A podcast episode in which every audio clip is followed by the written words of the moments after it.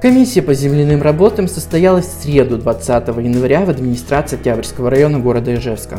В ходе заседания было открыто 13, продлено 35 и закрыто 3 разрешения на земляные работы. Административная комиссия при администрации Октябрьского района состоялась в четверг, 21 января. Членами административной комиссии было составлено 12 протоколов, общая сумма наложенных штрафов 21 тысяча рублей.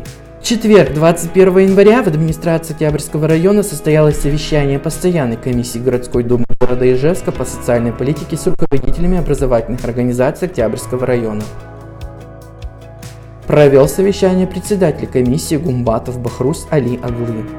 Благодарим всех за участие, взаимодействие с администрацией, семьями и детьми. Более 30 ледяных скульптур представили мастера на фестивале ангелов в Ижевске в рамках 10-го юбилейного ледового фестиваля ангелов и архангелов.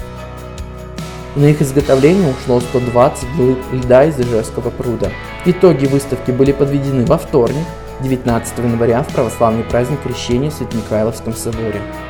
Чудесные работы скульпторов расположились вокруг Свято-Михайловского собора, а также в пространстве водонапорной башни Музея воды и на роднике имени Пригова на улице Авангардной рядом с домом 2.